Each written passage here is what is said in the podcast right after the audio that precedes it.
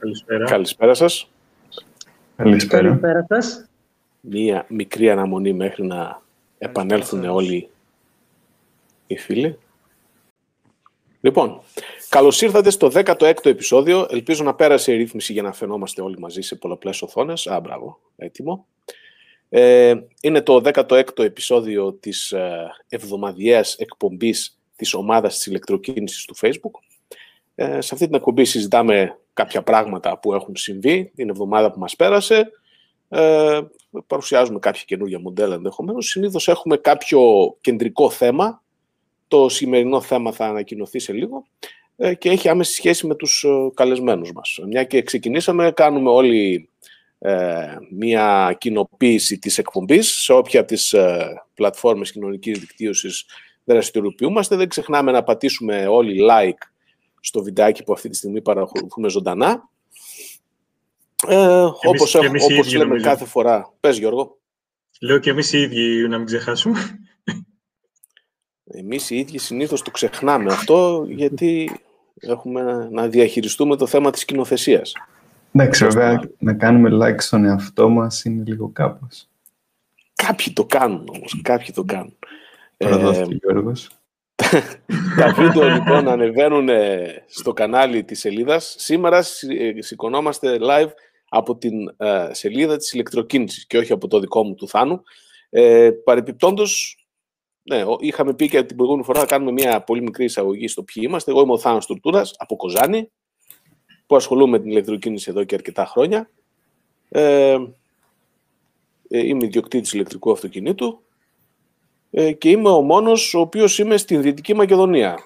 Ε, σήμερα έχουμε από Βόρεια Ελλάδα ε, επίσης ε, εκ, εκπροσώπηση μέσω της Ματίνας. Ματίνας,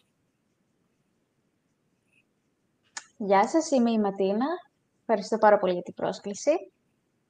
Είμαι και εγώ κάτοχος ηλεκτρικού αυτοκινήτου και ανυπομονώ πάρα πολύ για τη συζήτησή μας. και όλοι οι υπόλοιποι είναι στην Αθήνα. Για παίρνετε τη σκητάλη, κάνετε μια μικρή πα- ε, τέτοια αυτοπαρουσίαση και συνεχίζουμε. Καλησπέρα και από μένα. Ονομάζομαι Άγγελος Μιχαλόπουλος. Ασχολούμαι με την ηλεκτροκίνηση τα τελευταία 10 χρόνια περίπου. Συμμε- Είμαι μέλος του Ελληνικού Ινστιτούτου Ηλεκτροκίνητων Οχημάτων και ένας από αυτούς που ξεκίνησαν την ε, σελίδα της ηλεκτροκίνησης στην Ελλάδα, πρωτού ακόμα γίνει η ομάδα. Αυτά. Από ιδιοκτησία αυτή τη στιγμή έχω ένα μικρό ηλεκτρικό ποδηλατάκι και ετοιμάζομαι να αποκτήσω και ηλεκτρικό σκούτερ μεγάλο. Με το καλό λοιπόν. Εγώ να πω για μένα σύντομα ότι ε, λέγομαι Βαγγέλης, ε, μένω Αθήνα τώρα και ενημερώνομαι για την ηλεκτροκίνηση τα τελευταία τρία χρόνια, αλλά ασχολούμαι περισσότερο τον τελευταίο χρόνο ή μισό χρόνο. Δεν έχω κάποιο ηλεκτρικό όχημα, γιατί ακόμα ας πούμε, δεν μου χρειάζονται τις μετακινήσεις μου, γιατί σπουδάζω. Ε, Κω- Κωνσταντίνε. Καλησπέρα και από μένα. Ονομάζομαι Κωνσταντίνος. Είμαι στην Αθήνα. Από το 2016 τον Δεκέμβρη είμαι κάτοχος ενός BMW i3. Λίγο το πιο δυνατά αν μπορεί. 54. Λέω είμαι από το 2016 τον Δεκέμβρη κάτοχος ενός BMW i3 ε, με τη μεσαία μπαταρία 94 αμπερόρες ε, και χάρηκα πάρα πολύ για την πρόσκληση. Ανυπομονώ να δω που θα βγει η βραδιά. Λοιπόν, η σημερινή πρόσκληση, σκεφτήκαμε ε, σε κάποιο από τα προηγούμενα επεισόδια ότι θα ήταν καλό ας πούμε, να έχουμε ένα, ένα, ένα θεματικό, μια θεματική ας πούμε, κατεύθυνση σε κάθε επεισόδιο.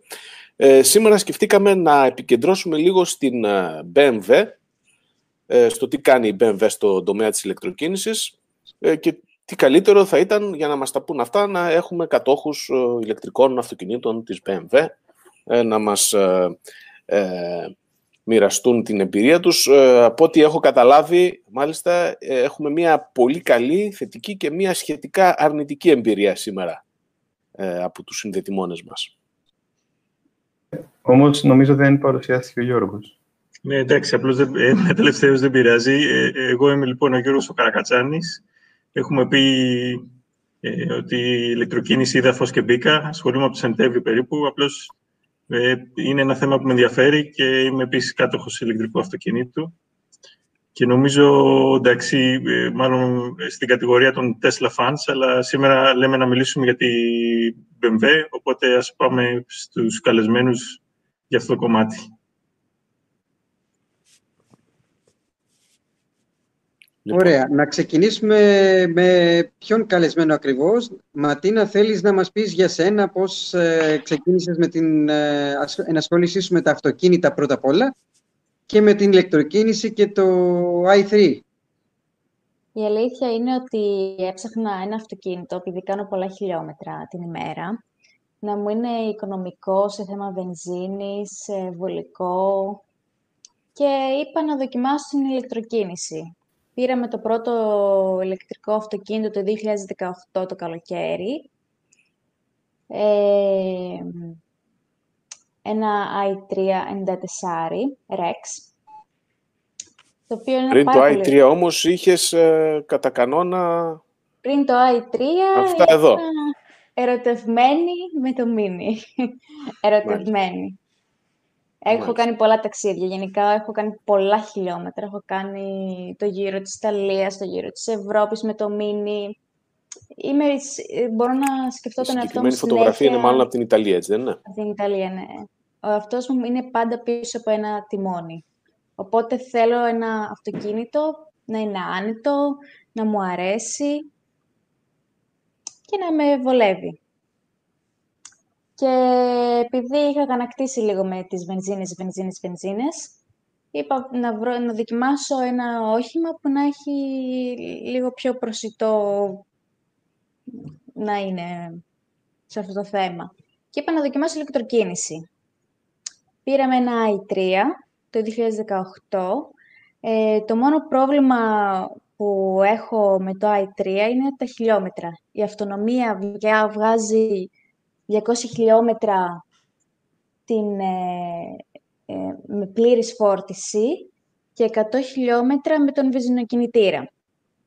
Επειδή εγώ κάνω γύρω στα 200 χιλιόμετρα, όπως σας είπα, την ημέρα, μου έφτανε ωριακά, δεν μου έφτανε για να... Δηλαδή, άμα το πατούσα και λίγο, μειωνόταν αρκετά η αυτονομία. Και εκεί πέρα είναι που ζορίστηκα ιδιαίτερα. Είχα και ένα wallbox στη δουλειά μου, ώστε να προλάβει και να φορτίσει το αυτοκίνητο ώστε να μπορέσω να γυρίσω άνετη πίσω. Ε, είναι ένα πολύ όμορφο αμάξι. Είναι μια μικρή ρουκέτα, το λέω εγώ. Ε, έχει μεγάλο τιμόνι. Λόγω ταχύτητας ο... ρουκέτα ή για κάποιο άλλο λόγο; Όχι, σαν ε, έτσι όπως είναι, οπτικά. Σαν μια μικρή ρουκέτα. Για μικρό αμάξι έχει μεγάλο τιμόνι, όπως παράδειγμα στο Smart, δεν έχει τόσο μεγάλο τιμόνι. Δεν, δεν τα έχω μετρήσει τώρα. Αλλά άμα μπω σε ένα smart, που είναι και αυτό ένα μικρό αυτοκίνητο, γιατί και το i3 θεωρείται ένα μικρό αυτοκίνητο και στο i3 ε, το τιμόνι του είναι ευχάριστο, είναι μεγάλο. Ε, μ' αρέσει πάρα πολύ που είναι ψηλό σαν αμάξι, δεν είναι σαν το mini που έμπαινα και ήμουν χαμηλά. Ε, έχει πολύ ωραίες, ε, μ' αρέσει που στην, επειδή είναι ηλεκτρικό αυτοκίνητο έχουν βάλει η BMW μπλε λεπτομέρειες παντού στο εσωτερικό του. Επίσης, στο, στο δικό μου μοντέλο, αυτό που μου αρέσει πολύ είναι εξτρά που έχω, έχει μπλε ζώνη, που δείχνει και καλά ότι είναι ηλεκτρικό το αυτοκίνητο. Ε, τι άλλο να σας πω για θετικό; Ε, για πες μας για τις επιδόσεις του σε ό,τι αφορά την επιτάχυνση, την κυκλοφορία του στο δρόμο σε σχέση με τα υπόλοιπα οχήματα. Και... Είναι πολύ γρήγορο σαν αμάξι, δεν έχει πολύ γρήγορη επιτάχυνση. Ναι. Και είναι και εμφανισιακά, είναι ξεχωριστό στο δρόμο και είμαι σίγουρος ότι τραβάει τα βλέμματα. Ναι, σίγουρα. Είναι πολύ ναι, Βασικά, από το mini στο i3 είναι Πιστεύω ότι κράτησες μια έτσι διαφορετικότητα στην, ε, στην εμφάνιση. Ναι, τι κράτησα. Σου, σε ρωτάνε διάφορα πράγματα γι' αυτό οι περαστικοί άνθρωποι που συναντάς... Ε... Ρωτάνε συνέχεια, είναι επειδή μένω στο κέντρος της Θεσσαλονίκης και παρκάρω έξω, δεν το έχω σε πάρκινγκ. ε, όταν παρκάρω και είναι κάποιος ε, όρθιος δίπλα εκεί που παρκάρω, με ρωτάει πάντα γιατί είναι τόσο θόρυβο το αυτοκίνητο. Και αυτό είναι που του κάνει τόσο εντύπωση. Πώς γίνεται να είναι τόσο θόρυβο. Και το εξηγώ κάθε φορά ότι είναι ηλεκτρικό, ότι δεν υπάρχει βενζινοκινητήρα ή επιτρελοκινητήρα. Και εντυπωσιάζεται. Πάντα αυτό είναι που με ρωτάνε. Που είναι τόσο θόρυβο. Και εδώ βλέπουμε το i3 παρκαρισμένο δίπλα σε ένα Tesla. Βέβαια είναι αρκετά παλιά μάλλον αυτή η φωτογραφία, γιατί είναι αρκετά παλιό Tesla αυτό. Ναι, δεν είναι το δικό μου το BMW. Ε, α, δεν είναι το δικό σου αυτό. α, αυτό είναι του Κωνσταντίνου. α, για ναι. παίρνω λοιπόν, Κωνσταντίνου. Μπερδεύτηκα. αλλά δεν πειράζει. Τέριαζε με τα λόγια της Ματίνας. Αλλά άμα θέλετε μπορώ να ξεκινήσω και με τα αρνητικά του i3. Α, ναι. Ε, κάτσε να μας πει λίγο ο Κωνσταντίνος λίγο την, τη δικιά του εμπειρία και μετά θα πιάσουμε τα αρνητικά και πώς ε, προχωράει η BMW σε αυτόν τον, τον τομέα.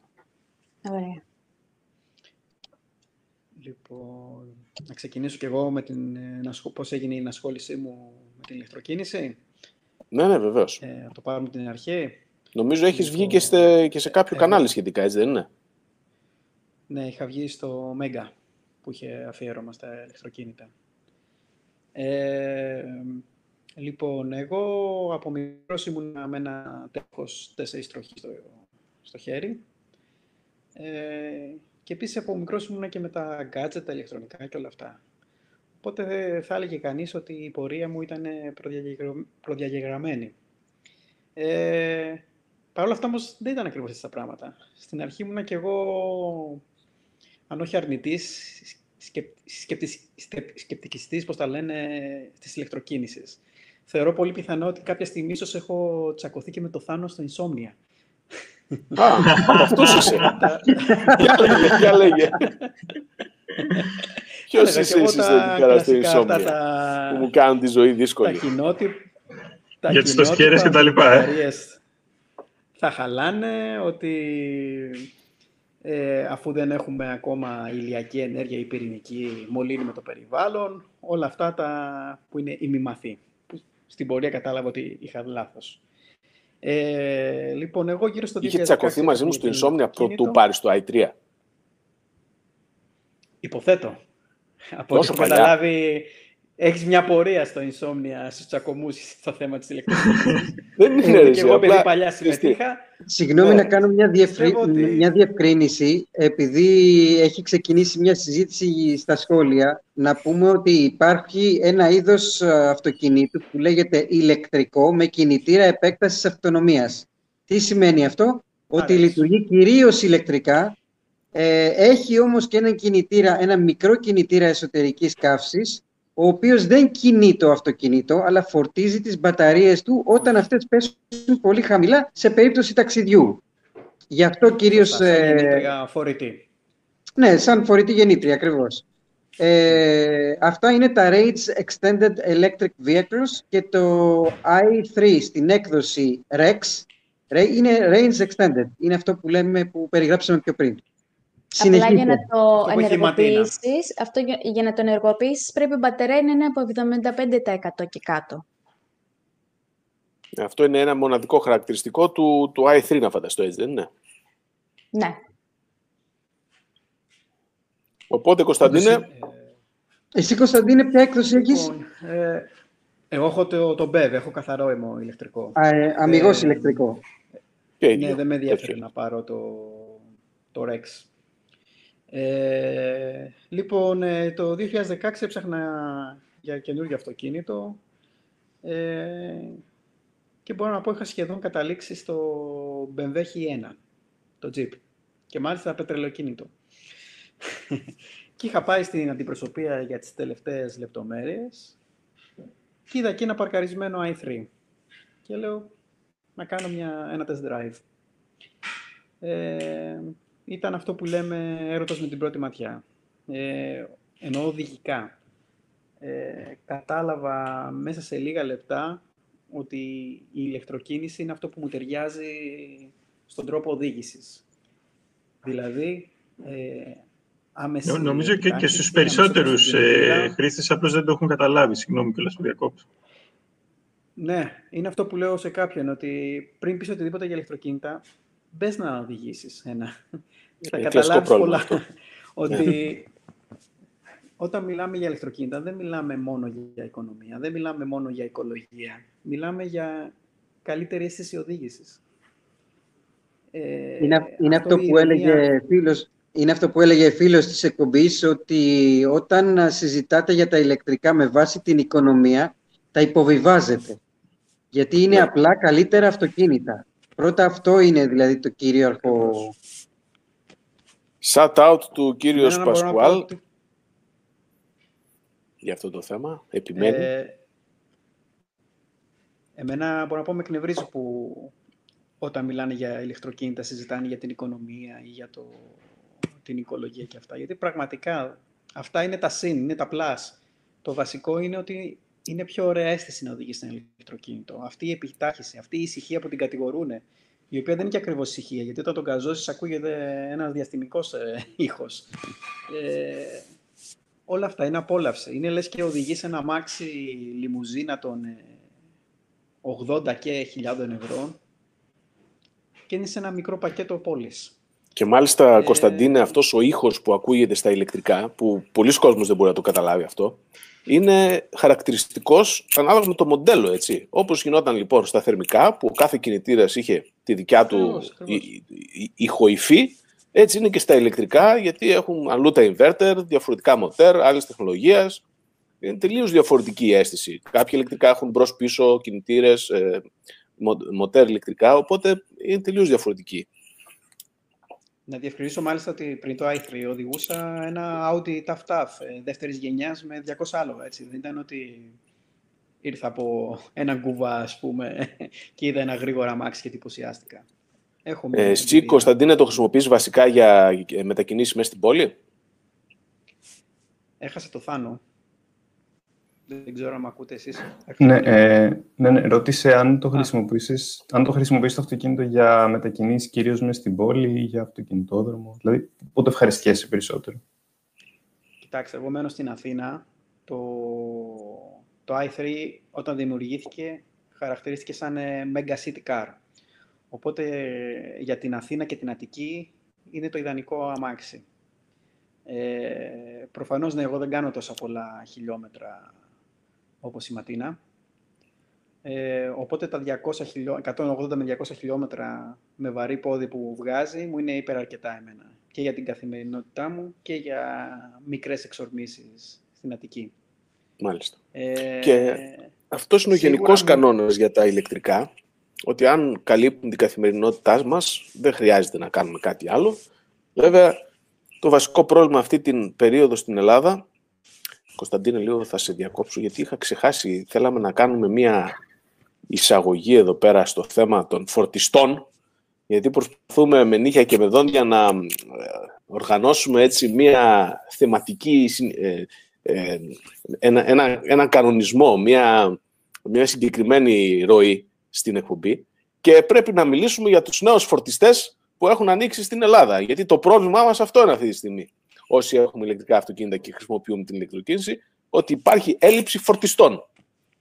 Ε, γιατί λοιπόν θα μιλήσουμε για αυτό το θέμα, γιατί πριν από μερικές μέρες είδαμε σε φωτογραφία ένα πολύ παράξενο όχημα, το οποίο υποτίθεται κάποιος έπρεπε να προετοιμάσει εδώ για να το δείξουμε και όλο στον κόσμο, αλλά το ξεχάσαμε.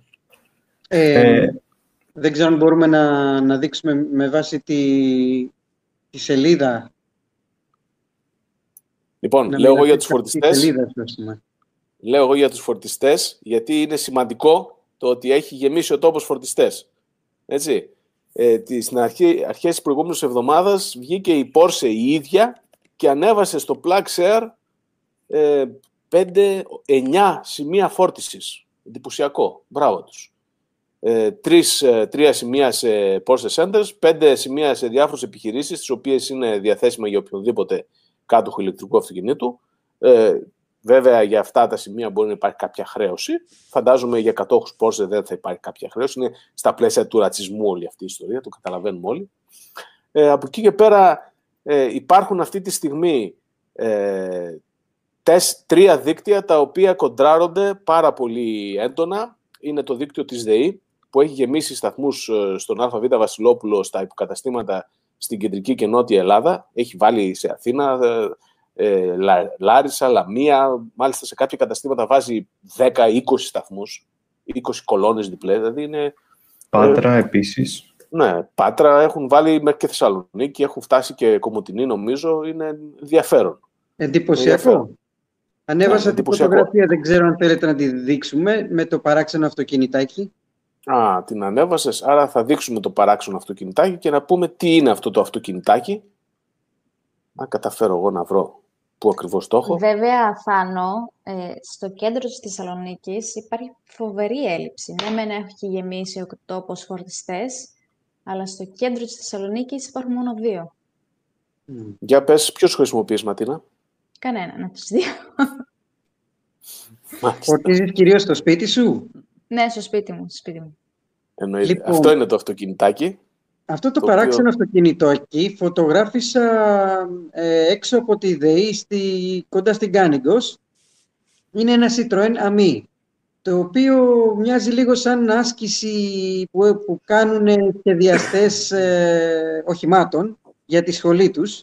Αλλά όχι, είναι αυτοκίνητο παραγωγής και είναι έτσι το, ακριβώς το αυτοκίνητο παραγωγής. Φαίνεται ότι έχει σχεδιαστεί να είναι όσο το δυνατόν πιο φθηνότερο γίνεται, γιατί να φανταστείτε ότι το μπροστινό μέρος με το πίσω μέρος είναι ακριβώς τα ίδια και είναι εναλλάξιμα. Οι πόρτες τους είναι ακριβώς οι ίδιες, είναι εναλλάξιμες. Η μία ανοίγει από το μπροστινό μέρος προς τα δεξιά, η άλλη ανοίγει από το πίσω μέρος ε, προς τα δεξιά. Προς τα, δεξιά, ναι, ναι. Ε, όπως ανοίγουν όλα τα φυσιολογικά αυτοκίνητα τα, το παρμπρίζ μπροστά με το παρμπρίζ πίσω υποθέτω ότι και αυτά είναι εναλλάξιμα, τα παράθυρα εννοείται. Γενικά έχει φτιαχτεί με τρόπο να είναι όσο το δυνατόν πιο φθηνό και, και στο εξωτερικό μπορείς είτε να το νοικιάζεις, είτε leasing, είτε να το πληρώσεις 6.000 ευρώ περίπου κοστίζει. Είναι ένα μικρό αυτοκίνητο πόλης, διθέσιο, αυτά. Είναι αρκετά ενδιαφέρον. Ο σταθμός που είναι πίσω ακριβώς από το Citroën Ami, λοιπόν, είναι ένας σταθμός να πω ότι της ΔΕΗ. Πες. Αυτό θα οδηγείται, είδαμε με... Ε, Άγγελε διόρθωσε με, με δίπλωμα μοτοποδηλάτου, σωστά; Ναι, ναι. Αυτό οδηγείται με δίπλωμα μοτοποδηλάτου, ενώ στο εξωτερικό μπορείς να το οδηγήσεις και χωρίς δίπλωμα. Θεωρείται μοτοποδήλατο, ε, μπορείς να το, εξηγεί, να το οδηγήσεις χωρίς δίπλωμα από 14 ετών και πάνω. Ε, αλλά στην ουσία Καλά, θεωρείται, τώρα. θεωρείται, ναι, μόνο το ποδήλατο, δεν θεωρείται αυτοκίνητο. Μάλιστα. Ο σταθμός λοιπόν στον οποίο μπροστά είναι το συγκεκριμένο αυτοκίνητο είναι της ΔΕΗ, που λέγαμε η ΔΕΗ έχει βάλει πάρα, πάρα πολλούς σταθμούς. Είναι από την πρώτη συνεργασία αυτή που είχε κάνει η ΔΕΗ και είχε δώσει εργολαβία η σταθμή στην ουσία είναι της Blink και μάλλον ολοκλήρωσε την ε, δουλειά αυτή, γιατί έχει ήδη βάλει 50 περίπου κολόνες, άρα νομίζω για 45 ήταν η αρχική συμφωνία. Άρα τώρα θα περιμένουμε λίγο να χαλαρώσει για να μπει κάποια επόμενη συμφωνία που έχει κάνει. Μετά τη ΔΕΗ, λοιπόν, ναι. σειρά έχει η NRS που βάζει σε My Market, πάρα, πολλά, πάρα πολλούς σταθμούς σε My Market. Αυτά τα λέω τώρα για ποιο λόγο. Γιατί μπορεί ας πούμε, να πηγαίνετε σε κάποιο My Market, σε κάποιο Βασιλόπουλο, να έχετε λίγο υπόψη σας ότι, παιδιά, μήπως βάλαν κάποιο σταθμό, έτσι ε, και να μας ενημερώνετε κιόλας, γιατί δεν τα παίρνουμε όλα χαμπάρι. Ε, ε, επίσης η Vattenvolt που είναι στο ίδιο υποδίκτυο με την NRS, με τα My Market, βάζει σε διάφορες επιχειρήσεις. Ε, η Blink βάζει στα σούπερ μάρκετ Θανόπουλος, στα πράκτικες, στην Τεχνομάς, στα Τζάμπο, στις περιφέρειες της Κεντρικής Μακεδονίας, στα κεντρικά κτίρια. Βέβαια η Blink έχει και το μοναδικό ατού αυτή τη στιγμή, ότι είναι η μοναδική εταιρεία που έχει χρέωση, έτσι. Τι έχουμε να πούμε γι' αυτό, Γιώργο; Ε, είναι η χρέωση φαρμακείου, θα έχουμε πει, γιατί είναι πάρα πολύ υψηλή και ουσιαστικά είναι δυσφήμιση στην ηλεκτροκίνηση. Επίσης, ε, κάτι άλλο που δεν ξέρω αν το έχουμε αναφέρει, ε, ο DC φορτιστής στη Θεσσαλονίκη, στη Γεωργική Σχολή, μέχρι πρόσφατα δεν μπορούσε να εξυπηρετήσει η Tesla Model 3 και από ό,τι άκουσα έγινε κάποια αναβάθμιση και τώρα πλέον και τα συγκεκριμένα αυτοκίνητα μπορούν να φορτίζουν εκεί, οπότε παιδιά φορτίστε ελεύθερα. Μέσα στο Σαββατοκύριακο θα πάει η Ματίνα με το i3 να δοκιμάσει. Αλλά ίσως έχει και κάποιο άλλο όχημα το οποίο θα μπορούσε να δοκιμάσει τον ίδιο σταθμό. Θα μας πει αργότερα. και, το, λόγο. λοιπόν, ε, για ποια άλλη εταιρεία ξεχάσαμε, να κλείσουμε λίγο το θέμα με τους φορτιστές. Ε, α, έμαθα πρόσφατα ότι ετοιμάζεται η Καυκάς να βάλει σε όλα τους τα καταστήματα σταθμούς ε, με μια άλλη εταιρεία, η οποία, με κάποιον άλλο πάροχο φόρτισης, ο οποίος είναι από τους λίγο μικρότερους. Ωραία, βλέπουμε λοιπόν ότι ο, ειδικό, ο ιδιωτικός τομέας κινείται στο θέμα της φόρτισης. Η εκτίμησή μας είναι ότι μόλις μπουν και τα σφύο των Δήμων μέσα σε αυτή την, σε αυτή την παρέα των φορτιστών, θα γεμίσει ο τόπος κυριολεκτικά στην Ελλάδα. Βέβαια, το ερώτημα που τίθεται από εκεί πέρα είναι πόσοι από αυτούς θα συντηρούνται σωστά και θα εξακολουθούν να λειτουργούν όπως πρέπει, ε, για να μην έχουμε πρόβλημα. Αλλά παρόλα αυτά, όλοι αυτοί οι σταθμοί, η πλειονότητα αυτών των σταθμών, ε, εκτός του τελευταίου που ανέφερε ο Γιώργος του DC στη Θεσσαλονίκη, είναι, δεν είναι για ταξίδια, αλλά είναι για φόρτιση για αρκετές ώρες όταν θα πας να κάνεις τα ψώνια σου. Και αυτή τη στιγμή περιμένουμε και τις ε, επιπλέον επιχειρηματικές λύσεις που έχουν να κάνουν με πάρκινγκ, θέση στάθμιση και φόρτιση ταυτόχρονα. Εγώ ήθελα απλώς να προσθέσω από τη ΔΕΗ ότι να περιμένουμε ε, αρκετούς περισσότερους φορτιστές. Δηλαδή, το, το πρόγραμμά της είναι για χιλιάδες φορτιστές, ε, ειδικά την επόμενη διετία. Απλώς θα πρέπει να δούμε τι άλλες συνεργασίες θα κάνει εκτός από τον ΑΒ. Εν τω μεταξύ, έχουν ήδη τρέξει αρκετοί διαγωνισμοί για AC φορτιστές, εκτός από το συγκεκριμένο που είχε κερδίσει η, η εταιρεία που συζητάμε. Και νομίζω θα δούμε αρκετές κινήσεις ε, στο το επόμενο διάστημα. Αυτό που έχει πιο πολύ ενδιαφέρον και περιμένουμε μεγάλη αναμονή είναι η τιμολογιακή πολιτική, για να καταλάβουμε τελικά τι θα γίνει εκεί. Αυτό νομίζω είναι το σημαντικό κομμάτι. Στο παρόν μπορεί να κατηγορούμε την Blink, που είναι η μόνη που έχει χρέος αυτή τη στιγμή, αλλά οι υπόλοιποι είναι ακόμα σε μοντέλο startup και δεν την έχουν εφαρμόσει. Μένει να δούμε ποια θα είναι και η χρέος των άλλων. Ε, εγώ θα ήθελα να πω, σαν σύντομο σχόλιο, το δικηγόρο του διαβόλου, ότι παρότι μπαίνουν 15 και 20 στα σούπερ μάρκετ της σταθμής φόρτισης. Στις εθνικές οδούς ακόμα δεν βλέπουμε εξέλιξη και αυτό είναι κάτι που δεν μας αρέσει γενικά. Γιατί ναι. Εγώ δεν πάει να είναι πρόβλημα για την εβδομάδα που μας πέρασε με το... χωρίς να το σκέφτεται. Εγώ επικοινώνησα με τα ΣΕΑ Πλατάνου, που είναι τα μοναδικά ΣΕΑ που υπάρχουν πάνω στην Εγνατία Οδό. Έχουν ήδη τοποθετήσει 50 kW DC ταχυφορτιστή της Energy, είναι στον όμιλο της Motor Oil, τα ΣΕΑ Πλατάνου, ε, και τους ρώτησα, παιδιά, πότε θα λειτουργήσει για να μπορούμε να ταξιδέψουμε. Θα σας ενημερώσουμε, θα γίνει επίσημη ανακοίνωση όταν ξεκινήσει η λειτουργία. Υποψιάζομαι ότι θα το τραβήξουν όσο γίνεται περισσότερο, προκειμένου να μην μπορεί ο κόσμος να ταξιδεύει. Είναι φοβερό αυτό το πράγμα που συμβαίνει με τους ταχυφορτιστές και με τα ταξίδια. Φανώ, αν δεν κάνω λάθος, αυτός υπάρχει στο βενζινάτικο. Τον είχαν δει. Ναι, έχουν τοποθετηθεί. Ναι, έχουν τοποθετηθεί κανονικά. Να απλά δεν ξεκίνησε ακόμα η λειτουργία. Θα το καθυστερήσουν αρκετά. Θα δούμε. Ε, Κωνσταντίνη και Ματίνα, ποιος από εσάς ε, κάνει με το i3 ταξίδια, έχει κανένα σας εμπειρία σχετικά με αυτό το θέμα; Εγώ η αλήθεια είναι προσπαθώ να κάνω, ε, σαν Θεσσαλονικιά πηγαίνω όλο το καλοκαίρι Χαλκιδική τα Σαββατοκυριακά. Γιατί σε αντί Χαλκιδική δεν έχει; Γιατί σε αντί Χαλκιδική δεν έχει. Αλλά πάντα είμαι με το άγχος να έχω φορτίσει full πριν φύγω και πού θα πάω και πού θα βρω μπρίζα να φορτίσω. Είναι λίγο δύσκολο. Μάλιστα. Εάν λοιπόν είχε σε κάθε beach bar της Χαλκιδικής από ένα σταθμό φόρτισης AC, δεν θα υπήρχε κανένα απολύτως πρόβλημα. Η αλήθεια είναι ότι κάποια beach bar μου δίνανε βρίζα να φορτίσω. Άλλο να σου δίνουν και άλλο να υπάρχει σαν ε, παροχή ναι, επίσημη αυτό. Στην ουσία μπορεί, τα, μπορεί σε όλο τον πολιτισμένο κόσμο όπου υπάρχει ρεύμα θεωρητικά να μπορείς να φορτίσεις, αλλά το θέμα δεν είναι να γίνεις ζητιάνος ενέργειας, σας παρακαλώ μήπως μπορείτε. Είναι το θέμα να υπάρξουν σιγά σιγά όλο ένα και περισσότερο και μεγαλύτερο δίκτυο φορτιστών. Και γενικά υποδομές. Γενικά υποδομές, ναι. Και... Εσύ πώς την ειδική εμπειρία για αυτό το θέμα. Ε, η αλήθεια είναι το i3 με την ε, περιορισμένη του αυτονομία δεν προσφέρεται για τόσο μακρινά ταξίδια. Δηλαδή εσύ για ταξίδια για τέτοια έχεις κάποιο άλλο όχημα, φανταστώ, έτσι. Στην οικογένεια, όπως έχω γράψει πολλές φορές στο group, ε, αν τα βάλει κάποιος κάτω, ε, οι περισσότεροι μέσα στον χρόνο κάνουμε πόσο, τρία, τέσσερα, πέντε ταξίδια, οι περισσότεροι όχι ματίνα. Ε, οπότε σε αυτά τα τέσσερις-πέντε φορές το χρόνο μπορείς να βρεις κάποιο άλλο αμάξι στην οικογένεια να δανειστείς. Ε, Βέβαια το πρόβλημα, εγώ ήμουν διατεθειμένο και ήθελα πάρα πολύ να ταξιδέψω. Το πρόβλημα είναι αυτό που είπαμε πριν, ότι δεν υπάρχουν DC φορτιστές πάνω στην εθνική οδό. Αυτό είναι το πρόβλημα. Όχι τόσο η αυτονομία του i3, που εντάξει είναι μικρή, αλλά άμα υπήρχαν οι DC, η Ελλάδα είναι τόσο ε, μεγάλη. Πρέπει να επιμεληθείς ένα καινούριο μέμα, Άγγελε, ναι. το οποίο να λέει ότι τα ηλεκτρικά αυτοκίνητα έχουν άπειρη αυτονομία, όσο υπάρχουν οι απαραίτητες υποδομές. Κάτι θα κάνουμε. Ναι. ναι. Έχω πάει σε νησιά όμως με το i3 που δεν χρειάστηκε να, να φορτίσω ή φόρτιζα στο ξενοδοχείο.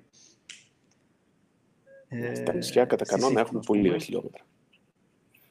Πώς, ε, πώς έκανε συνεννόηση με τους ε, υπεύθυνους των ξενοδοχείων; Είναι ενημερωμένοι θεωρείς. Α. Επειδή, επειδή, επειδή, ήταν η ξενοδοχεία έτσι λίγο πιο μεγάλα και σύγχρονα, καταλαβαίναν τι τους έλεγα και ήταν εύκολη η συνεννόηση. Α, ωραία. και ε, πολύ το να πάρω κάποιο ξενοδοχείο. Και πολλοί το γράφουν. Ναι, σιγά σιγά ότι... πολλοί ναι, το ναι, πολύ το γράφουν. και βάζουν και φορτιστές κάποια ξενοδοχεία. Από όσο ξέρω, ε, παίρνουν κάποιους πόντους ε, τα ξενοδοχεία που, που έχουν τέτοιες υπηρεσίες παίρνουν πόντους ώστε να, γίνουν, να κερδίσουν ένα αστέρι παραπάνω. Ναι. Από, από τρία αστέρια να γίνουν τέσσερα ή από δύο να γίνουν τρία. Δεν, δεν ξέρω. Μόνο έτσι τον πείθεις στον Έλληνα επιχειρηματία να βάλει φορτιστές. Μόνο είναι άμα ακριβώς, Είναι ακριβώς ένα point που χρησιμοποιούν οι, αυτοί, οι εταιρείες που θέλουν να εγκαταστήσουν φορτιστές σε ξενοδοχεία. Τους ενημερώνουν σχετικά Μάλιστα. Για να συζητήσουμε λίγο το θέμα τώρα της BMW και πώς κινείται στο χώρο. Ποιος ε, μπορεί να σχολιάσει σχετικά με αυτό; Να σας πω σχετικά με την BMW ότι ήταν από τις πρώτες εταιρείες που δραστηριοποιήθηκαν στην ηλεκτροκίνηση, από τις πρώτες εδρεωμένες εταιρείες. Είχε ξεκινήσει στην αρχή με δύο πειραματικά μοντέλα. Ένα μίνι το οποίο το είχαν μετατρέψει σε ηλεκτρικό και στην ουσία ήταν διθέσιο και τα πίσω καθίσματα ήταν μια μεγάλη μπαταρία στην ουσία. Είχαν, είχαν ένα κλειστό μπαούλο στα, αντί για τα πίσω καθίσματα. Δεν μπορούσες να το αγοράσεις, ήταν μόνο με leasing ε, για ένα πολύ περιορισμένο αριθμό οχημάτων ε, και ήταν κυρίως όχημα δοκιμών για να δούνε και να εξελίσσουν σιγά σιγά την ηλεκτροκίνηση. Το ίδιο κάνανε και με ένα άλλο αντίστοιχο μοντέλο, ένα σεντάν το οποίο βασίστηκε σε σε συμβατικό σασί, το Efficient Dynamics, αν θυμάμαι καλά, το, όχι ψέματα, Active E, Active E, e το λέγανε, και αμέσως μετά, με βάση της, την εμπειρία που είχαν κάνει από όλα αυτά, δημιουργήθηκε το i3. Ναι. Και βέβαια η σειρά i. Η BMW, αν δεν κάνω λάθος, έχει και σχετικά καλή παρουσία, τουλάχιστον σε επίπεδο concept και στο θέμα των δικύκλων, έτσι δεν είναι, Άγγελε; Εκεί ήθελα να καταλήξω. Ε, προτού φτάσω εκεί όμως, να πούμε ότι το i3 ήταν το πρώτο όχημα που χρησιμοποίησε πρωτοποριακές τεχνικές. Δείξε καταρχήν την πρώτη μαύρη μοτοσυκλέτα πρώτα. Αυτή. Λοιπόν, αυτό είναι το C-Evolution ε, πρωτοβγήκε στην αγορά το 2012. Είναι ένα maxi scooter, το οποίο στην ουσία είναι χτισμένο πάνω σε μια μπαταρία. Όλο το εσωτερικό του είναι ένα μεγάλο κουτί που περιέχει τις μπαταρίες του. Ήταν, είχε, είχε αρκετά καλές επιδόσεις, αλλά δεν κατάφερε να κάνει πωλήσεις γιατί ήταν πολύ υψηλή αγορά. Ήταν luxury, ας πούμε, το, το scooter. Ε, πέρυσι μας έδειξε το άλλο που έδειξες το πρώτο, αν μπορείς να το ξαναδείξεις. Πέρσι μας έδειξε το Definition CE4, το οποίο Definition είναι ένα concept, αλλά τα νέα είναι ότι μάλλον θα το βγάλεις στην αγορά. Δεν ξέρω αν μπορείς να το δείξεις. Αφού υποτίθεται ότι το δείχνω, εσύ. Ε, δεν φαίνεται σε πλήρη ναι, οθόνη. Δεν φαίνεται σε πλήρη οθόνη, γι' αυτό. Υπάρχει ένα επίπεδο... Λοιπόν, ναι. Υπάρχει μια σχετική της λειτουργία σήμερα από ό,τι βλέπω. Τι ναι. γίνεται ρε παιδιά. Είναι, είναι τέλος πάντων, αυτό μας το έδειξε πέρυσι, είναι το πρωτότυπο ενός νέου ηλεκτρικού σκούτερ, το ονομάζει Definition CE04. Ε, ε, και φαίνεται πως θα το βγάλει στην παραγωγή. Γιατί; Γιατί πρόσφατα υπέβαλε τα σχέδιά του στο Γραφείο Πνευματικής Ιδιοκτησίας της Ευρωπαϊκής Ένωσης. Ε, τα σχέδια που έχει υποβάλει, τα έχω βάλει και αυτά, δείχνουν ε, ότι η εμφάνιση του είναι ίδια με το πρωτότυπο, αλλά έχουν προσθεθεί, αυτό είναι το πρωτότυπο όπως μας το δείξανε πέρυσι, μόνο που έχουν προσθεθεί όλα αυτά που λείπανε από ένα πρωτότυπο, δηλαδή καθρέπτες, ε, φλάς, λασποτήρας πίσω και γενικά ό,τι χρειάζεται ένα πραγματικό όχημα παραγωγής. Κατά τα άλλα, αυτές, αυτές εδώ είναι οι εικόνες του πρωτότυπου, του πρωτοτύπου ή είναι κάποιο άλλο αυτό; Αυτές εδώ είναι οι εικόνες των σχεδίων που στάλθηκαν και δείχνουν το όχημα με, με καθρέφτες πλέον στην τελική του μορφή. Και φαίνεται ότι η BMW θα διατηρήσει το ίδιο περίεργο σχήμα. Εγώ το λέω Cyber Scooter. Ναι, είναι πολύ ωραίο. Θυμίζει λίγο Tesla. Είναι, είναι πολύ ιδιαίτερο όχημα. Cyber. Έχει φτιάξει και ντουλαπάκια κάτω από το τιμόνι. Έχει και εκεί που είναι το 4 που βλέπεις ε, στη φωτογραφία. Είναι ένα σιρταρωτό άνοιγμα για να μπει μέσα το κράνος. Έχει και χώρο δηλαδή κάτω από τη σέλα. Πάει, είναι αρκετά ενδιαφέρον. Ε. Είναι Judge Dredd εντελώς κατάσταση. Ναι, είναι, είναι space. Άρα από αυτό, το οποίο είναι κάτι απολύτως συμβατικό, πήγαμε σε αυτό. Μάλιστα. Πολύ ενδιαφέρον. Θέλει κάτι ο Κωνσταντίνος πρώτα σε αυτό. Ναι, πάνω στο θέμα ότι μάλλον θα βγει το μηχανάκι πρωτότυπο, σαν το πρωτότυπο. Η BMW έχει προϊστορία σε αυτό με το i3. Το i3 είναι από τα λίγα αμάξια στην αυτοκίνηση γενικότερα το οποίο το μοντέλο παραγωγής είναι σχεδόν ίδιο με το πρωτότυπο. Αν θυμάστε το πρωτότυπο, η μόνη διαφορά είναι οι γυάλινες πόρτες που αφαιρέθηκαν. Στο πρωτότυπο οι πόρτες ήταν από γυαλί και από μια σειρά λόγου καταλαβαίνω ότι αυτό δεν μπορούσε να βγει στην παραγωγή. Αλλά όλο το υπόλοιπο αμάξι είναι σχεδόν ολόιδιο με το πρωτότυπο. Το 2013 που βγήκε. Γενικά η BMW ξεκίνησε με προβάδισμα στην ηλεκτροκίνηση μαζί με Tesla και Nissan.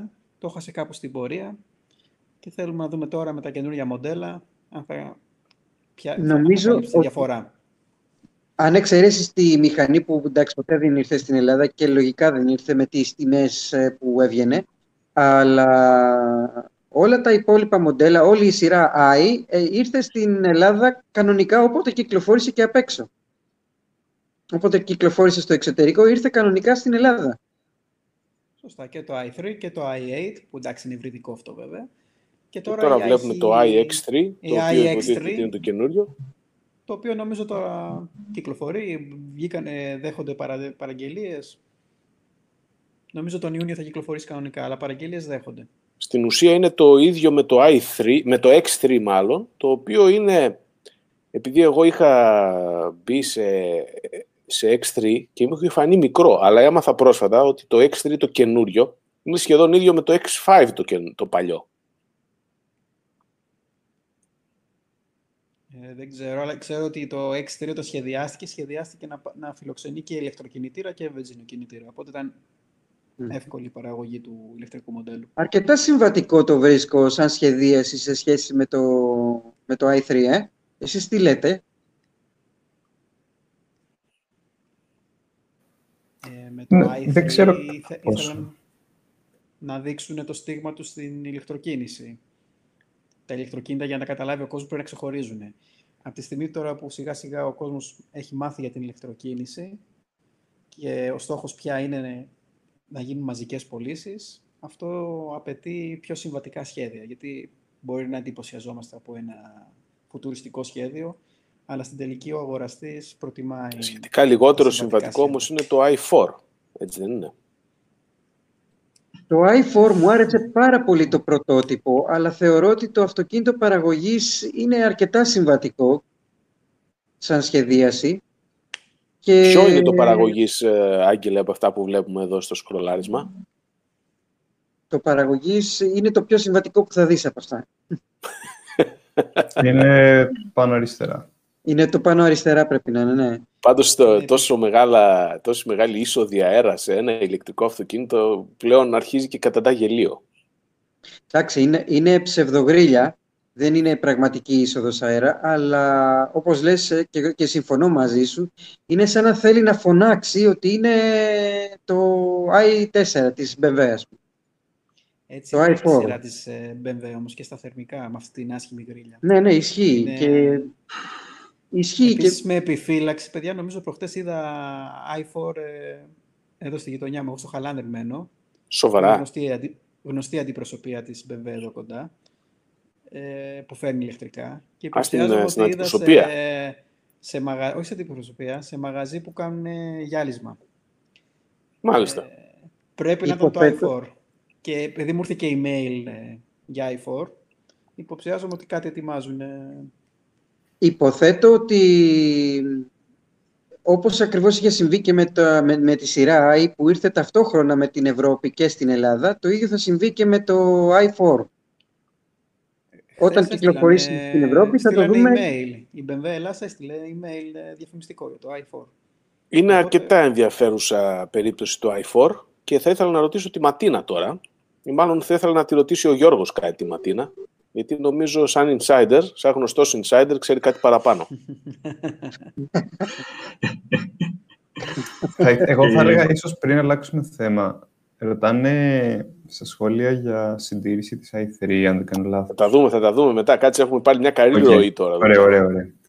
Εγώ πάντως ήθελα επίσης να προσθέσω για το iX3 που συζητάγαμε πριν ότι το βλέπω να παίζει λίγο σε μια δύσκολη κατηγορία. Δηλαδή, ξεκινώντας από μια τιμή 62.000 ευρώ και όταν έχεις ID4, έχεις το ENIAC, έχεις ε, το Q4, θα είναι, δεν ξέρω, ίσως μια αρκετά δύσκολη κατηγορία ε, λόγω τιμής, ε, τουλάχιστον αντίστοιχα σε, σε αυτές τις ε, μπαταρίες και το, τη χωρητικότητα. Νομίζω στην Ε, Ευρώπη είναι πολύ χαμηλότερη τιμή. Για ποιο- σε ποιο θέμα το... Για το iX3 δεν είπες. Ναι, ναι. Ε, από ό,τι μπήκα τώρα και το είδα ότι ξεκινάει από 61.400. Φίλοι μου που έχουν πάρει προσφορές ε, βγαίνει πολύ πιο χαμηλά. Οκ. Δηλαδή νομίζω με, την, ε, σε, σε καλό, με καλό εξοπλισμό στη, με, και με την επιδότηση τελικά θα σου βγει κάπου στα 52. Είναι τα κόλπα που θεωρώ κάνουν πολύ οι παραδοσιακές Εντάξει, αυτοκινητομηχανίες, Ναι. ανεβοκατεβάζοντα τις τιμές και δίνοντας μεγάλες εκπτώσεις. Αλλά εγώ θέλω να επανέλθουμε, αν είναι εύκολο, στο προηγούμενο θέμα και να ρωτήσω τη Ματίνα, εάν λοιπόν υπήρχε το i4 ή το iX3 πριν λίγους μήνες, θα είχε πάρει το Tesla Model 3. Ναι. Για πες μας λίγο για αυτό το θέμα. Γιατί Ήταν δεν... μονολεκτική απάντηση.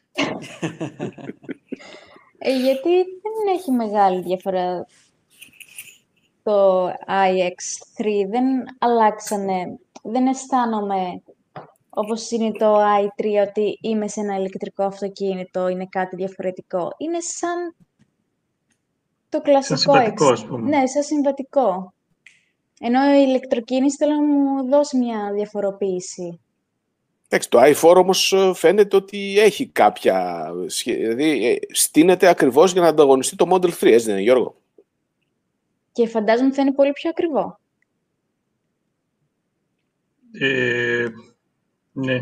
Τώρα με, είμαι, κάπου έχασα τον ρυθμό μου, Θάνο, οπότε συνέχισε. Θα έχεις τιμές πάλι, δηλαδή. Μάλιστα, κατάλαβα. θες να έχεις, θες να έχεις ε, ε, πώς το λένε, ε, πώς το, αποτελέσματα και στοιχεία που δεν μπορεί κανείς να τα αμφισβητήσει. Αυτό που Ναι, θα ναι. σου προσφέρει το, το τεσάρι της BMW με το Model 3 ε, στα λεφτά είναι ε, χίλιες φορές να πας Tesla. Που σου προσφέρει αυτό το, το διαφορετικό, το μόνο μια οθόνη, minimal, καμία σχέση. Ανάλογα εάν σου αρέσει αυτό το, αυτό το minimal, γιατί κάποιους δεν τους αρέσει. Ναι, εννοείται. Ναι, εννοείται. Βέβαια, εντάξει, δεν Ας δεν πούμε, είναι μόνο πρόσφατα το... παρουσιάστηκε και η, η Mercedes η EQS, την οποία ψάχνω τώρα εδώ να δείξω αν βγει σε full screen. Δεν ξέρω, παιδιά, έχω χάσει λίγο την μπάλα σήμερα. Δεν ξέρω τι γίνεται με τις πλατφόρμες αυτές. Άλλοτε βγαίνει full screen, άλλοτε βγαίνει σε παράθυρο. Και Ε, νομίζω δεν- κιόλας ε, και η Mercedes και η BMW δεν έχουν την ίδια αυτονομία, τόσο μεγάλη αυτονομία που σου προσφέρει η Tesla. Είναι ηγέτης αυτό τε- η Tesla. Δεν έχει αντίπαλο ακόμα.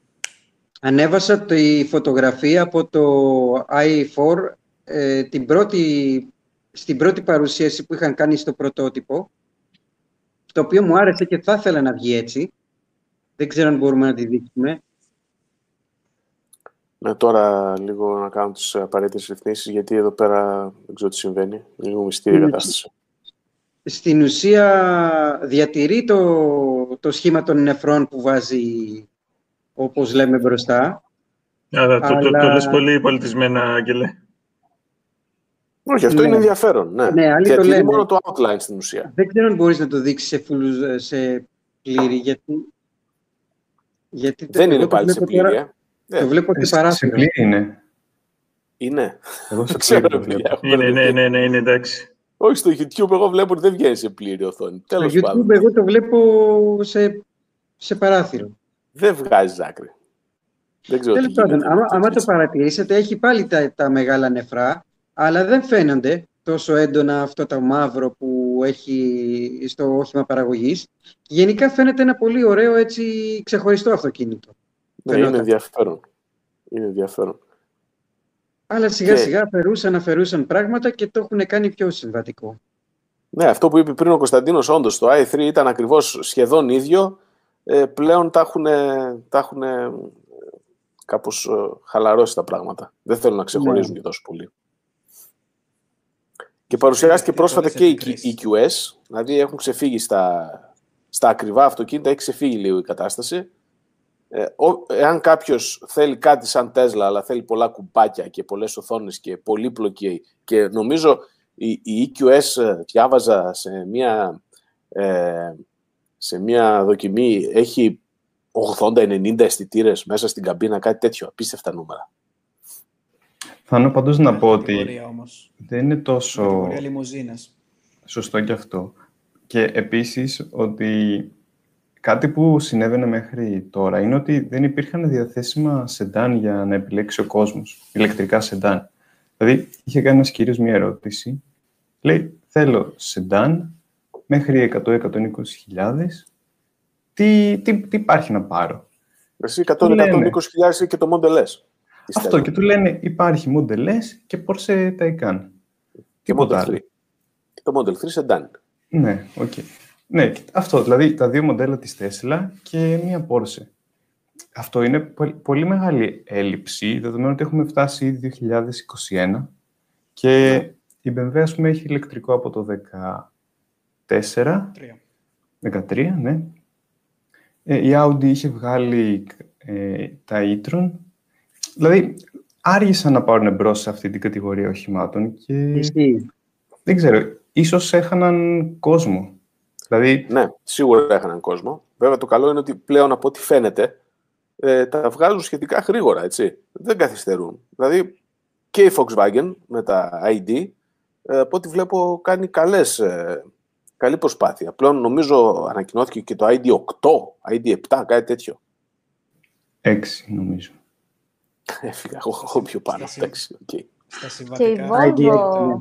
και η Volvo έβγαλε ένα πολύ ωραίο ηλεκτρικό, το XC40, άμα δεν κάνω λάθος. Τώρα το ανακοίνωσε. Αυτό είναι ένα μικρό Το ηλεκτρικό. recharge- recharge. Ε, ό- όχι, Το είναι, HTC νομίζω η Ματίνα αναφέρεται στο C40, γιατί το C40 κυκλοφορεί ήδη, το Ναι. Recharge.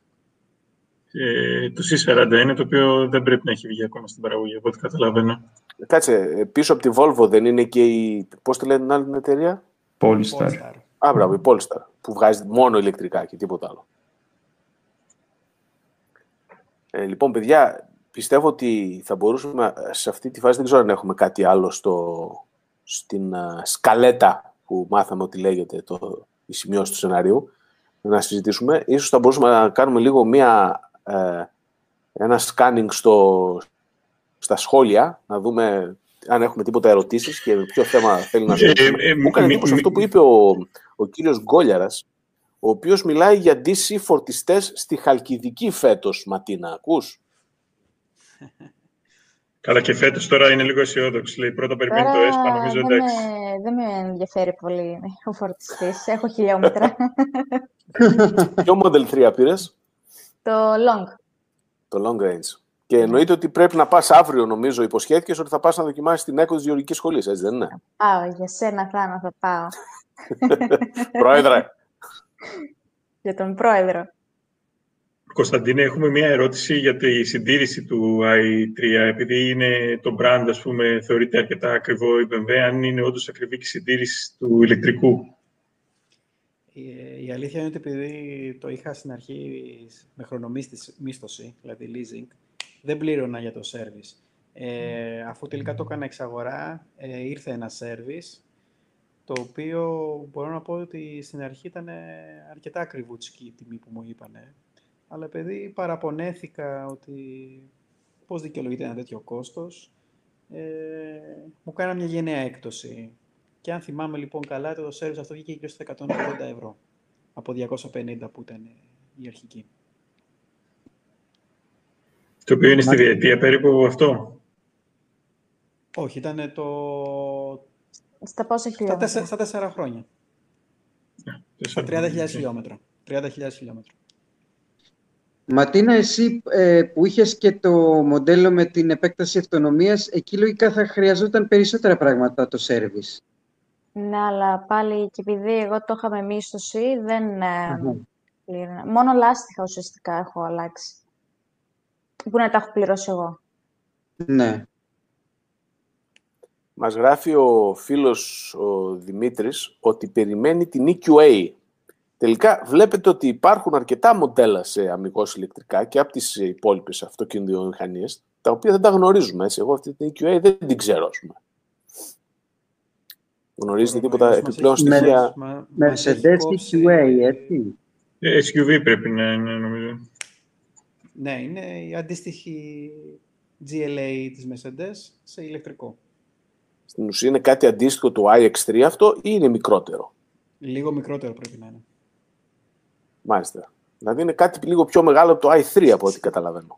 Όχι, πρέπει να είναι στα τυχή 1. Αντίστοιχο. Μάλιστα. Βλέπω εδώ ονομαστική ισχύ 140 kW και 426 χιλιόμετρα αυτονομία βάσει WLTP. Δεν είναι καθόλου άσχημα. Πριν που είπατε για τα σεντά, να πούμε ότι επειδή στα θερμικά πρώτος σε πολύ είναι τα SAV, ήταν λογικό οι εταιρείες που να ρίξουν στην αρχή το ενδιαφέρον τους στα SAV. Αλλά βλέποντας τη ζήτηση που έχει, υποθέτω δηλαδή, τη ζήτηση που έχει το, τα Tesla, που είναι σεντάν, ε, αυτό οδήγησε στο να... Μ' ακούτε; Γιατί... Ναι, ναι, ναι, όχι, σε ακούμε, ναι. Λοιπόν, ε, αυτό υποθέτω ότι οδήγησε τις ανταγωνίστριες εταιρείες να αρχίσουν να ρίχνουν το ενδιαφέρον τους πάλι στα σεντάν. Μια κατηγορία δηλαδή που αργοπέθαινε στην, στην, στα, θερμ, στα συμβατικά αυτοκίνητα φαίνεται να ανασταίνεται στα ηλεκτροκίνητα. Εξού και τα μοντέλα που είπατε πριν, που είναι κυρίως σεντάν. Λοιπόν, επειδή βλέπω μία ερώτηση η οποία μάλλον η Ματίνα μπορεί να μας απαντήσει, ε, το έχουμε συζητήσει ξανά στην ομάδα, πιο παλιά, ε, με, νομίζω με τον, τον Κωνσταντίνο τον Χρήστο, ο οποίος ψάχνει να πάρει ένα ηλεκτρικό και θέλει να δει ποιο να πάρει. Ε, είχε κάνει test drive το i3 ε, δεν είχε ευχάριστη εμπειρία όσον αφορά το Range Anxiety και τελικά αποφάσισε είτε να το καθυστερήσει είτε να κοιτάξει κάτι άλλο. Δεν είμαι σίγουρος τώρα ακριβώς τι απόφαση πήρε. Και φαντάζομαι ότι μάλλον Ματίνα δεν είναι το ιδανικό αυτοκίνητο για να δώσει σε κάποιον ο οποίος σκέφτεται να πάρει ηλεκτρικό και γνωρίζει εκ των προτέρων ότι είναι λίγο οριακά το θέμα της αυτονομίας. Είναι πάρα πολύ αγχωτικό το θέμα της αυτονομίας. Κάθε φορά δηλαδή που έμπαινα και ήξερα ότι έπρεπε να πάω κάπου, ε, είχα αυτό το άγχος με τα χιλιόμετρα. Είναι, το i3 είναι το ιδανικό αμάξι για την Αθήνα. Που είναι μια μεγάλη πόλη και είναι μέσα στην πόλη. Είναι μόνο για πόλη, δεν είναι για, ούτε για ταξίδι, ούτε για οικογένεια. Δηλαδή, άπαξ και βγεις λίγο παραπέρα, θες κάτι άλλο. Δεν μπορείς να βγεις εκτός πόλης. Ναι.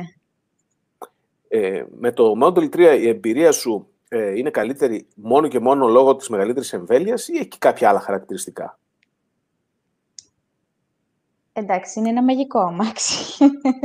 Αυτό ρε παιδί μου, ποια είναι η διαφορά μεταξύ του i3 που το πρόβλημά σου ήταν η εμβέλεια και του Model 3, το οποίο ποια είναι δηλαδή, σε τι και είναι αν, βγάλουμε στην, και αν βγάλουμε στην άκρη την εμβέλεια, σου. Δεν μπορείς να τα συγκρίνεις, νομίζω.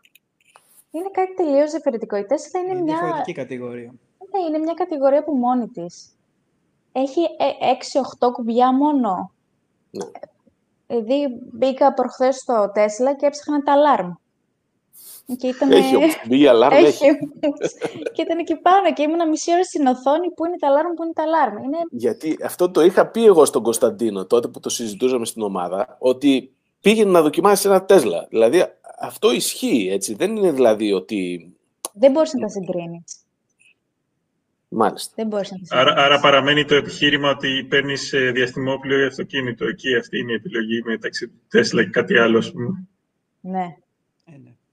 Η αλήθεια είναι ότι και το i3, όταν το πρώτο είχα δει το 2014 και είχα μπει μέσα, είχα, κάνει, είχα συμμετέχει σε test ride σαν, α, σαν συνοδηγός, ε, μπαίνεις μέσα, κάθεσαι στα ε, καθίσματα τα οποία εκείνη την εποχή δεν έμοιαζαν με τίποτα άλλο. Έμοιαζαν περισσότερο με καμπίνα διαστημοπλίου, με τις δύο μεγάλες οθόνες, με το, το tablet που μοιάζει κολλημένο και με τα περίεργα υλικά με τα οποία έχουν, ε, έχ- έχει φτιαχτεί το ο θάλαμος γενικότερα. Αλλά σίγουρα και το Tesla με την οθόνη του που είναι minimal όλα τα πράγματα επάνω είναι περισσότερο σαν να είσαι σε έναν, μπροστά σε έναν υπολογιστή. Το Τέσλα είναι λίγο δύσχριστο στην αρχή μέχρι να το μάθεις. Γιατί τα έχεις όλα μέσα σε μια οθόνη. Λογικό. Μέχρι να φτιάξω καθρέφτες, ε, τιμόνι, ε, τους υλοκαθαριστήρες. Ήταν λίγο σοκ για μένα, αλλά όσο περνάνε οι μέρες το μαθαίνεις. Πόσο Πάντως, καιρό το ε, έχεις τώρα; Ε, δύο εβδομάδες. Αλλά το οδηγάω, μ, ε, επειδή δεν, λόγω καραντίνας δεν κυκλοφορώ, το έχω οδηγήσει δύο φορές. Τρεις. Άντε. Ήθελα να σου πω, Ματίνα, όπως ανακάλυψα και εγώ τις προάλλες, τελικά υπάρχει και κουμπί για τους γελοκαθαριστήρε. Δηλαδή το αριστερό κουμπί στο Ναι. αριστερό στόρκ, ας πούμε, δουλεύει. Βέβαια, στη δικιά μου περίπτωση το έκανα στεγνά, αλλά εντάξει. Αυτό που με ενοχλεί στη Τέσλα και λατρεύω στο i3 είναι η ήχη. Η ήχη της Τέσλα είναι σαν να είναι ένα αμάξι του 1990. Ενώ οι ήχοι στο i3 είναι... μ, ε, έχουν μαζευτεί μουσική σε ένα δωμάτιο και έναν, έναν ήχο ξεχωριστά τον έχουν Στους δημιουργήσει. ήχους ο, τα, τα alert μέσα για τον οδηγό, από έτσι. τη ζώνη, από το flash, ε, ό- Ναι. όλα τα alert, όλα. Ε, είναι, είναι εκνευριστικό δηλαδή στη Τέσλα αυτά που, οι ήχοι που ακούγονται. Αυτό Ναι, πρέπει ε, κάποιος να το πει στον κύριο Ήλον, κάτι να κάνει γι' αυτό.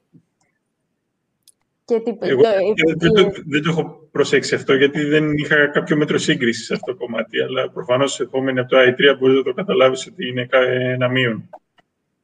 Ναι. Δηλαδή το πρώτο μου σοκ το έπαθα όταν ε, είσαι- είναι σε stop να σταματήσεις. Έχει, είναι ένα ήδη σταματημένο αυτοκίνητο σε stop και έρχεσαι από πίσω με μια ταχύτητα. Εντάξει, δεν είναι ότι θα πέσει πάνω του, αλλά έχει μια μικρή ταχύτητα. Αρχίζει και βαράει η Τέσλα. Τι, τι, τι, τι, τι, τι, τι. Και εκείνη τη στιγμή τρόμαξε. Λέω, τι, τι έπηγαινε, το αμάξι, τι έπαθε.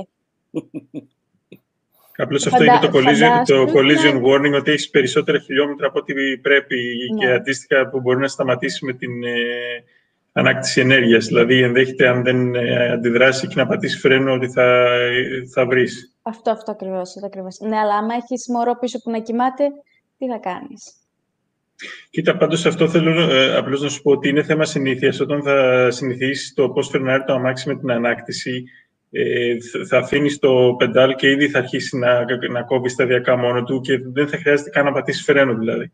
Νομίζω αυτό έχουν υπολογίσει ε, ότι Εντάξει, με αυτό αυτόν το τον κάνεις τρόπο και θα στο δράσει. i3. Δεν πατάς φρένα, Έχει απλά αφήνεις το το- πετάλι. Έχει ήδη την εμπειρία με ηλεκτρικό, δεν είναι ότι... Εντάξει, απλώς ας πούμε στη δικιά μου περίπτωση δεν είναι πολύ λίγες φορές ε, βγαίνει το collision warning κτλ. Γιατί ακριβώς... Και ε, μάλιστα, ε, Γιώργο, σταμάτα επιτέλους να μιλάς για Τέσλα, γιατί ο κύριος ε, Εβάν Πασκουάλ έχει μετρήσει μέχρι στιγμής 25 φορές τη συγκεκριμένη λέξη ότι έχει υποθεί στην ε, σημερινή εκπομπή. Προ- Τόση ώρα προσπαθώ Εγώ να ήθελα- καταλάβω τι είναι τα νούμερα που γράφει, έτσι. Τι είναι αυτό. εγώ, ήθελα, να- εγώ ήθελα να ρωτήσω τη Ματίνα, ε, η πρώτη φορά που είδα ανάρτησή σου στην ομάδα ήταν για κάποιο περίεργο έγγραφο που σου βάλανε. Αυτό ακριβώς, δηλαδή δεν έχει, Παρδένιο. μόνο, δεν έχει εμπειρία μόνο στο i3 και στο Model 3, έχει και εμπειρία στο θέμα των κλήσεων. Τι ακριβώς ήταν αυτό το έγγραφο, μπορείς να μας πεις και πώς εξελίχθηκε η ιστορία; Γενικά μου αγαπάει πολύ η Δημοτική Αστυνομία εδώ στη Θεσσαλονίκη. Με έχει γράψει με το ηλεκτρικό μου ήδη δύο φορές. Ενώ έχω βγάλει το σήμα ελεύθερης στάθμευσης, το έχω εκτυπώσει, το έχω πλαστικοποιήσει και όλος, το έχω όμορφο φτιάξει. Το έχω βάλει μπροστά στο παμπρίς. Αλλά για κάποιο λόγο δεν το βλέπουν ή δεν καταλαβαίνουν και όλος ότι είναι ένα ηλεκτρικό αυτοκίνητο και με γράφουν. Βέβαια, ε, έχεις διορία τρεις μέρες ηλεκτρονικά, μπορείς να κάνεις ένσταση στο Δήμο Θεσσαλονίκης και, και τις δύο φορές έχει γίνει δεκτή η ένστασή μου και μου έχουν απαντήσει και ηλεκτρονικά. Αυτό και να φανταστώ ναι. είναι ανάλογα με το Δήμο, έτσι. Ναι, ναι, ναι. Δηλαδή, άμα σε γράψουν στην Αθήνα, θα, θα πάει ανάλογο. Φαντάζομαι και ο Δήμος στην Αθήνα έχει ηλεκτρική ένσταση να κάνεις. Για να το έχει η Θεσσαλονίκη, σίγουρα θα έχει και η Αθήνα. Αλλά ευτυχώς που έχετε ηλεκτρική ένσταση. Ηλεκτρονική ένσταση. Ηλεκτρονική, ναι. Πάντως, ε, η δικιά μου εμπειρία σε σχέση με το θέμα της ε, στάθμευση ηλεκτρικών αυτοκινήτων είναι ότι εγώ τα τελευταία 10-15 ε, χρόνια που κινούμε με αυτοκίνητο και παρκάρω στο κέντρο, όταν δεν κινούμε με το ηλεκτρικό ποδήλατο, ε, συνήθως άφηνα το αυτοκίνητο στα βουνά που δεν είχε να πληρώσει για τη στάθμιση. Πλέον το αφήνω στις ε, επιπληρωμή θέσεις, βάζω το χαρτάκι ε, και πρέπει να έχω κάνει τουλάχιστον 100 ευρώ εξοικονόμηση μέχρι τώρα, μόνο και μόνο από αυτήν την ιστορία. Αλλά μου κάνει εντύπωση ότι δύο-τρεις φορές έχω ξεχάσει να βάλω το χαρτάκι, αλλά δεν έχω βρει κλίση. Παρόλο που βρήκα κλίση στα υπόλοιπα αυτοκίνητα. Δεν ξέρω πώ είναι θέμα αναγνωρισιμότητα, επειδή το Nissan Leaf είναι και λίγο παράξενο και είναι λίγο, γράφει και τα zero emissions και ίσως είναι καλύτερα ενημερωμένη η δική μας η δημοτική αστυνόμη Επομένως, ε, είναι και αυτό το θέμα. Πάντως, Ματίνα, μια λύση, συγγνώμη, θα ήταν την επόμενη φορά να βάλεις και ένα χαρτάκι να λέει παρακαλώ μην με γράψετε για να μην αναγκαστώ να κάνω ηλεκτρονική ένσταση. Πλέον το έχω μάθει, είναι τίποτα, ένα λεπτό υπόθεση. Μια χαρά. Ωραία. Λοιπόν, έχουμε καλύψει, πιστεύω, όλα τα, τα ηλεκτρικά τέτοια μας εδώ, σχόλια. Θα ήθελα μια σύντομη, αν γίνεται, ερώτηση προς τη Ματίνα.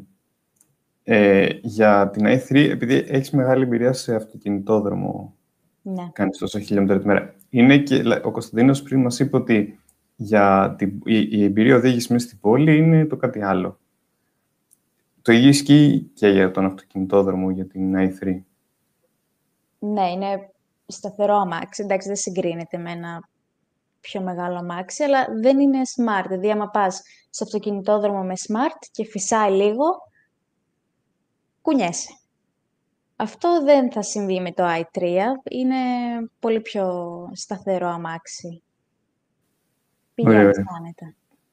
Και Λογικά και το βάρος της μπαταρίας ε, συμβάλλει σε αυτό, στην καλύτερη ευστάθεια, στο χαμηλό κέντρο βάρους. Ακριβώς.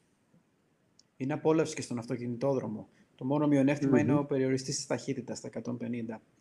Ε, αλλιώς είναι ναι. σταθερό, είναι ήρεμο, το χαίρεσαι στο αυτοκίνητο. Και γι' αυτό λέω κρίμα που δεν υπάρχουν φορτιστές να ταξιδεύω λίγο πιο έξω. Έχω δύο περιστατικά με i3 να σας περιγράψω. Και τα δύο τα είχα αναφέρει κάποτε στην ομάδα, τα παλιά τα χρόνια. Το ένα από αυτά ήταν ε, όταν ε, γνωστός ε, πρώην πρόεδρος του Ελληνικού Ινστιτούτου Ηλεκτροκίνητων Οχημάτων είχε συναντηθεί με κάποιους ανθρώπους οι οποίοι συνήθως αγοράζουν οτιδήποτε βγάζει η Mercedes ή κάποια τέλος πάντων από αυτές τις εταιρείες που παράγουν λιμουζίνες τέλος πάντων. Συναντήθηκαν κάπου, ήταν να πάνε για φαγητό. Κάποια στιγμή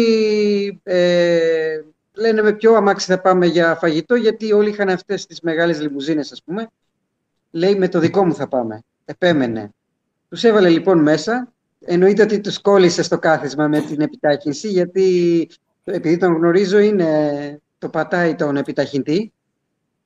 Και μπήκανε μέσα, είδαν τις οθόνες, είδαν όλα αυτά τα πράγματα τέλος πάντων και εντυπωσιαστήκανε και κάποια στιγμή τους λένε ένα τέτοιο λέει έπρεπε να πάρουμε. Ε, τους λέει δεν ξέρετε, δεν με ρωτάτε κιόλας.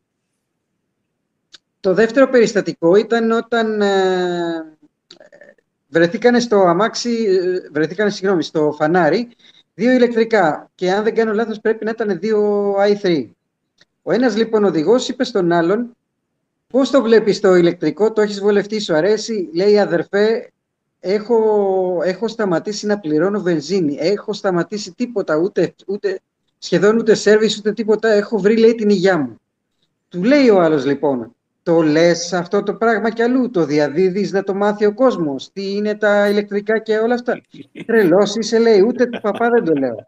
Γιατί αυτοί είναι ικανοί λέει να μας βάλουν φόρο στο ρεύμα. άστους, άστους να πληρώνουν. Όσο πάει, όποιος κάνει καλύ, ε, νωρίτερα την κίνηση, τόσο περισσότερα πιο γρήγορα θα κάνει και τη σχετική απόσβεση που λέμε, αν και πολλοί διαφωνούν με αυτό είναι, είναι ένα, ένα, μια νοοτροπία που υπάρχει και αυτή. Δεν ξέρω αν είναι καλή, μάλλον δεν είναι καλή. Θα μπει φόρος κάποια στιγμή, είναι αυτονόητο αυτό. Δεν είναι εννοείται, δεν το συζητάμε. Δε, άμα είναι, θα είχαμε μείνει με τα γαϊδούρια. Δηλαδή, Προφανώς θα μπει ο, ο φόρος που θα μπει. Τεσσεράμιση χρόνια είναι... περιμένω να μπει, μπει φόρος. ναι. Η εκτίμηση δικιά μου είναι ότι ο φόρος θα μπει σε τέλη κυκλοφορίας και όχι σε, στο ρεύμα. Δηλαδή το να μπει φόρος επιπλέον ε, στο ναι, ρεύμα. Ναι. Γιατί δεν μπορείς να, δεν μπορείς να παρακολουθήσεις ποιο ρεύμα πάει για φόρτιση του ηλεκτρικού και ποιο ε, ρεύμα πάει. Αυτό να διαφοροποιήσει την κατανάλωση. Ναι. Ε, δεν γίνεται, δεν γίνεται αυτό το πράγμα. Είναι και δίκαιο να μπει φόρος, έτσι. Δεν υπάρχει λόγος. Δεν εννοείται. Απλά, απλά τώρα δεν πληρώνουμε σαν μέτρο προώθησης της ηλεκτροκίνησης. Να γίνει λίγο πιο προσιτό, να το δοκιμάσει ο κόσμος, να πάρουν και άλλοι να πέσουν οι τιμές. Αλλά ότι θα μπει φόρος είναι σίγουρο και είναι και το ναι. δίκαιο. Αυτό ακριβώς προσπαθώ να εξηγήσω όταν κάποιος ε, σχολιαστής, είτε στη δική μας ομάδα είτε σε κάποιες άλλες, γράφει ότι σας βάζουν, λέει τώρα κίνητρα για να το πάρετε, αλλά μετά θα σας χαρατσώσουν και θα τα πληρώσετε διπλά, όπως έγινε και με το ντίζελ, όπως έγινε με, το, με όλα αυτά τέλος πάντων. Και τους, τους εξηγώ ότι ο λόγος ε, που δίνονται κίνητρα είναι όταν μια τεχνολογία είναι καινούρια, είναι ακριβή και θέλουν να την προωθήσουν γιατί υπάρχει καλό ε, είναι καλή και για το περιβάλλον, είναι καλή και για το κράτος, είναι καλή γενικότερα.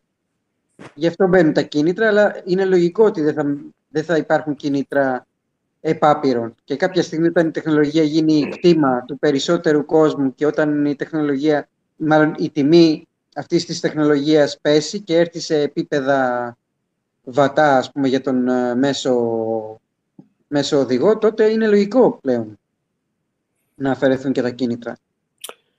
Λοιπόν, παιδιά, νομίζω ότι έχουμε καλύψει τα θέματά μας. Ε, σαν διαχειριστής της συγκεκριμένης ροής βλέπω ότι ίσως να είχαμε ρεκόρ σήμερα με 49 μέγιστους ταυτόχρονους θεατές. Και είμαστε ακόμα στους 47. Γι' αυτό δεν το κλείνουμε τόση ώρα, επειδή βλέπουμε ότι είστε ακόμα εδώ και μας αρέσει η παρέα, απαντάμε ωραία στις ερωτήσεις και το τραβάμε λίγο. Αυτό οφείλεται σε μένα. Δεν νομίζω ότι αυτό οφείλεται σε μένα.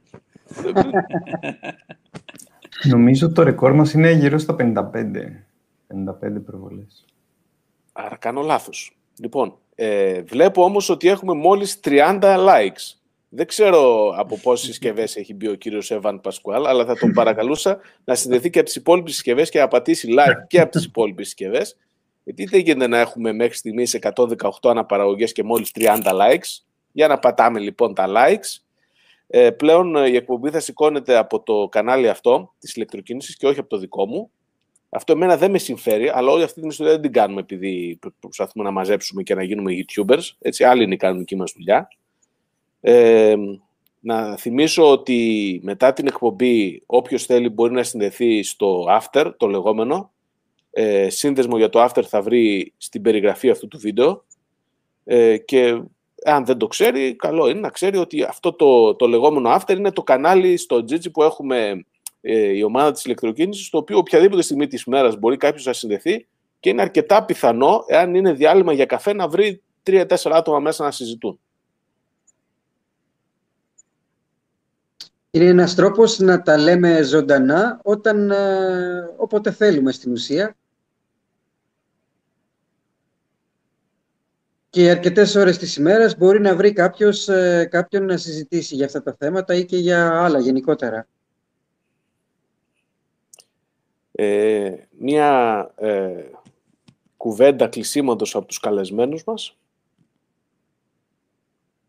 Βλέπω η Ματίνα έχει, εδώ σχολιάζει, μιλάει με φίλες της στο, στη, στα σχόλια από ό,τι έχω καταλάβει. Ε, μόλις μου έστειλε η Ελίζα που που την γνωρίζω από την Αγγλία και πέρα σε σχόλια έγραψε. Γι' αυτό και χαμογελάω έτσι. Πέρασατε καλά μαζί μας; Ήσταν μια εξαιρετική παρέα. Ωραία. Ευχαριστούμε μετά- πολύ. Μετά νιώνω που δεν το έκανα νωρίτερα αυτό μαζί σας. Ε, κοίταξε, θα- αν το είχες κάνει μάλιστα νωρίτερα, θα μπορούσες να διαφημίσεις και την ομάδα της ηλεκτροκίνησης στις εκπομπές των μεγάλων ε, πανελλήνια εμβέλεια καναλιών, στις οποίες συχνά πυκνάς σε φιλοξενούν, έτσι δεν είναι, Κωνσταντίνε; Την επόμενη φορά θα είμαι καλύτερα προετοιμασμένη.